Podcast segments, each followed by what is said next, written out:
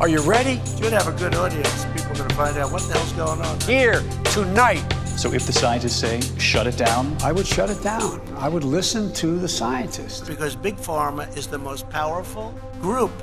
We'll have a national mandate to wear masks. He can't do this. He's going to destroy your soul. The current president has cloaked American darkness for much too long.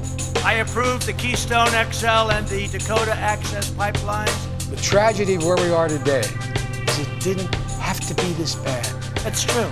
Well, I have news for him.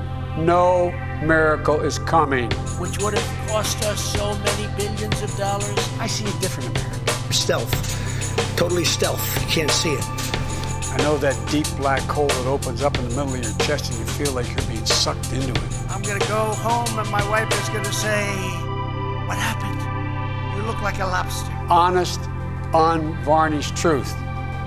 They can handle it. How about his person with his, with the, with her mother, right? With her mother. This must be an American moment. Doesn't hurt you at all, fracking. They want to throw up windmills that are going to ruin your houses. We're needing it for workers who keep this country going, not just the privileged few at the top. When I take a shower, I can have water hit my hair instead of drop. I hear their voices. If you listen, you can hear them too. I want to get that mosquito out of here. I don't like that. You have to fix the virus. How did you get in? That's my question. Speaking of President Obama, a man I was honored to serve alongside, predator drones. close your eyes. Remember what you saw on television. I won't say the third element of the bathroom because they always just bring that up. So I won't say that, but you know what I'm talking about.